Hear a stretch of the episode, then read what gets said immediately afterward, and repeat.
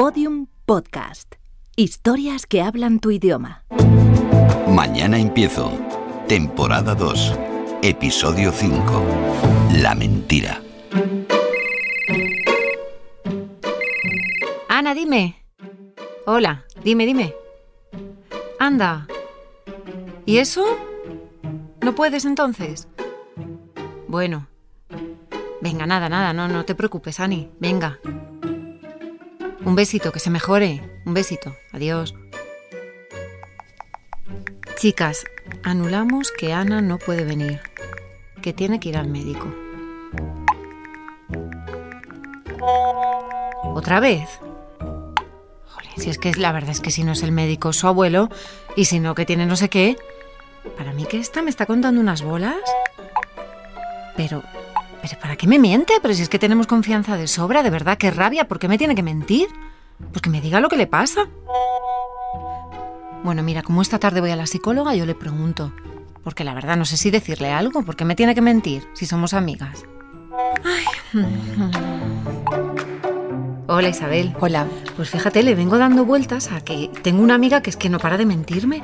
¿Tú crees que puede ser una mentirosa compulsiva? Efectivamente, tu amiga puede ser una mentirosa compulsiva. De hecho, hay personas que han llegado al punto de tener tal necesidad de mentir o se han acostumbrado tantísimo a mentir o obtienen algún beneficio de hacerlo que al final lo que sucede es que no pueden parar. Y a veces también es una patología, o sea que sí, puede ser que tu amiga sea una mentirosa compulsiva. Porque Isabel, ¿qué dice de nosotros el hecho de mentir? Mm, Muchas veces lo que mentimos porque, porque queremos cambiar la realidad de alguna manera. Queremos cambiarla a veces porque somos inseguros y queremos dar una mejor imagen de nosotros mismos o queremos que el otro nos apruebe, nos valora, nos valora. Y nosotros mismos no valoramos del todo 100% lo que tenemos. Entonces tenemos personas en esa línea más insegura, en esa línea más de, buscar que, que el mundo le quiera, los demás le, le, le aprueben, le valoren y de construirte también internamente un mundo propio, un, un yo ideal que no coincide 100% con la realidad. Es decir, un lado es por inseguridad. Luego están las otras personas, están las personas que realmente mienten con el único objetivo y el único fin de manipular, de conseguir que los demás hagan algo por ellas y obtener algún beneficio o, o algo que les interese de, del prójimo. ¿Y en qué mentimos más? Pues mentimos muchísimas veces en función de la valoración, el estatus, todo lo que tiene que ver con parecer que tenemos más de lo que tenemos, que somos más de lo que somos, que eh, se miente mucho por dinero, se mete, se mete también el famoso mentir por fanfarronada. Luego, curiosamente, hay una mentira que, que tiene mucho que ver también con lo social que hablábamos antes, que es la contraria, la mentira para disminuir eh, y, y por el temor un poco a los demás. Quiero decir, por ejemplo, personas que tienen una buena posición social, cuando hablas con ella, disminuyen esa posición social de, bueno, no es para tanto, las cosas son, no son lo que parecen, esto...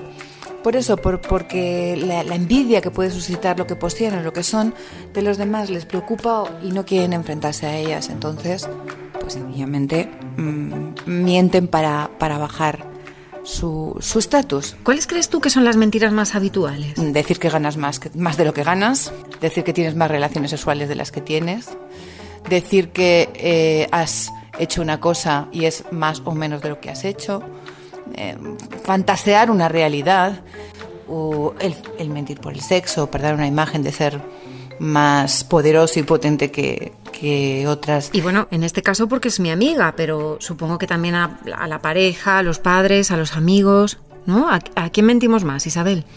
Mentimos mucho a lo que son figuras de autoridad. De entrada los padres suelen llevarse la voz cantante porque a partir de la adolescencia la forma para buscar nuestro propio espacio y la identidad de los adolescentes tienden tienden a mentir. Hay patologías como por ejemplo las adicciones que tienden de entrada a, a mentir, mientras mentirán terapeutas, eh, eh, etcétera, etcétera. Obviamente en circunstancias de, autoridad legal también se mente. En los juzgados, porque mientras no se demuestre lo contrario uno tiene derecho a mentir o posibilidad de mentir.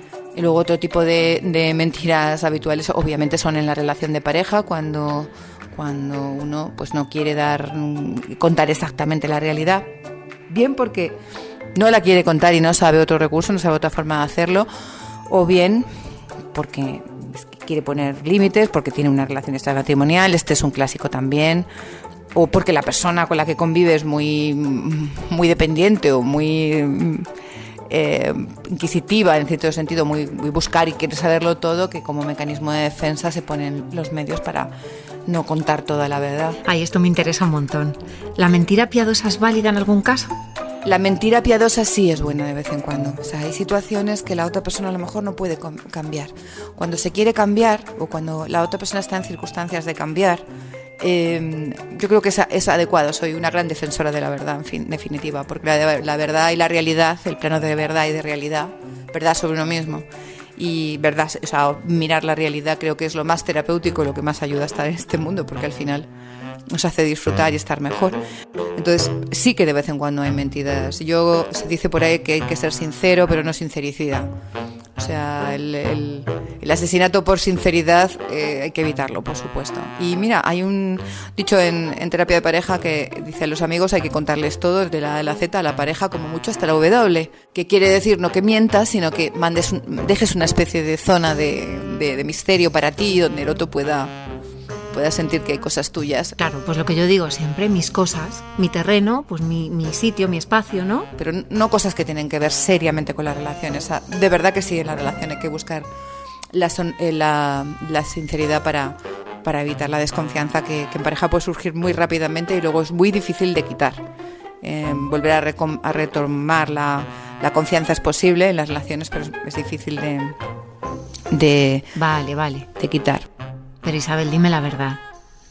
¿Tú crees que mi amiga, si se lo propone, puede cambiar?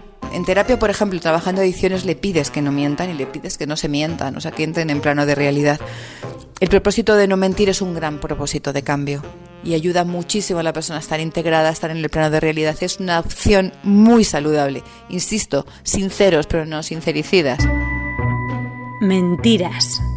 Expresión o manifestación contraria a lo que se sabe, se piensa o se siente.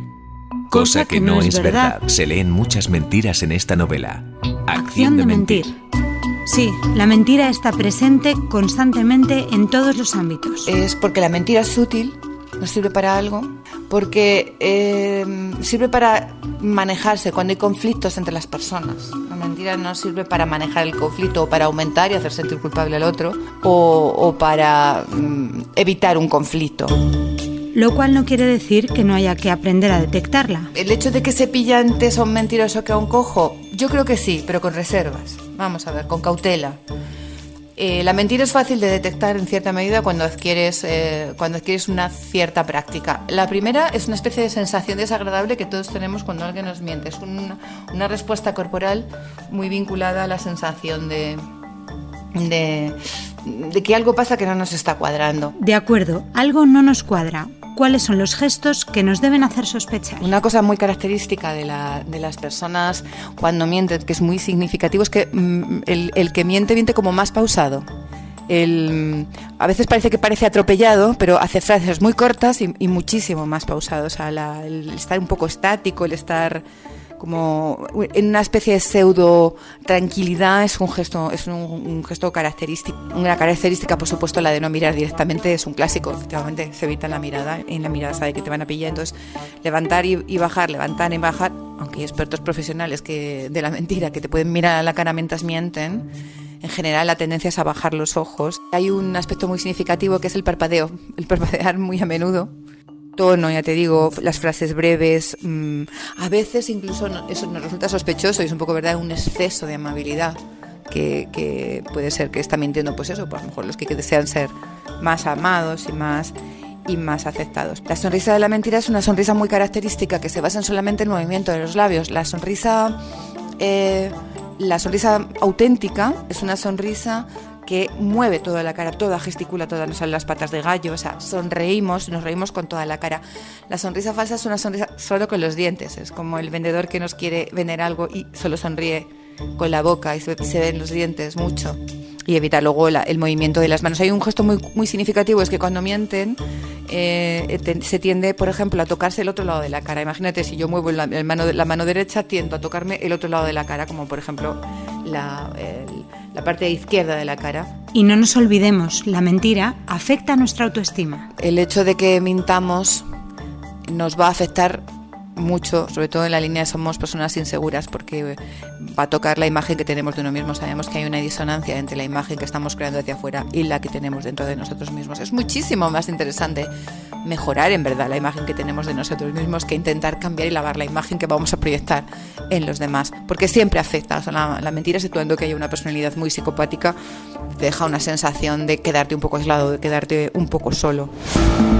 Una película, El show de Truman. Truman. Puedes hablar. Te escucho. ¿Quién eres? Soy el creador del programa de televisión que llena de esperanza y felicidad a millones de personas. ¿Y quién soy yo? El protagonista. Nada era real. Tú eres real. Por eso valía la pena verte. Escúchame, Truman. Ahí fuera no hay más verdad que la que hay en el mundo que he creado para ti. Las mismas mentiras, los mismos engaños.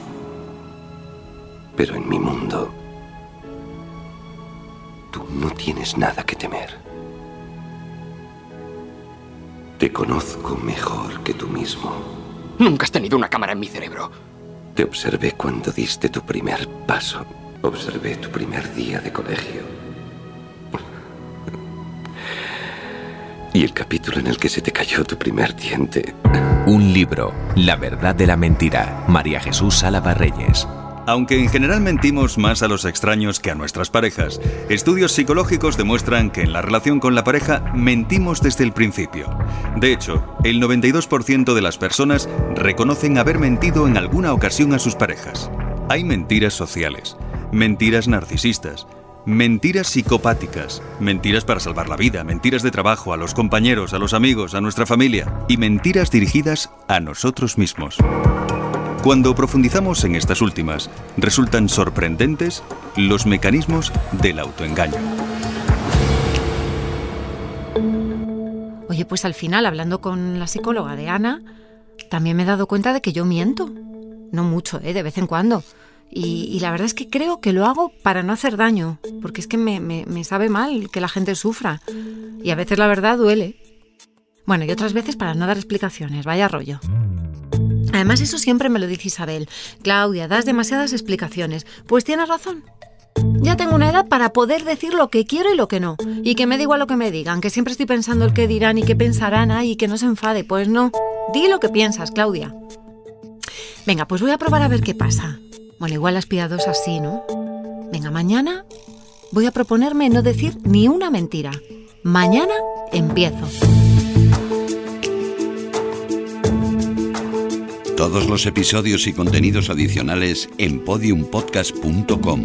Síguenos en arroba mañana empiezo y en facebook.com barra mañana empiezo podcast.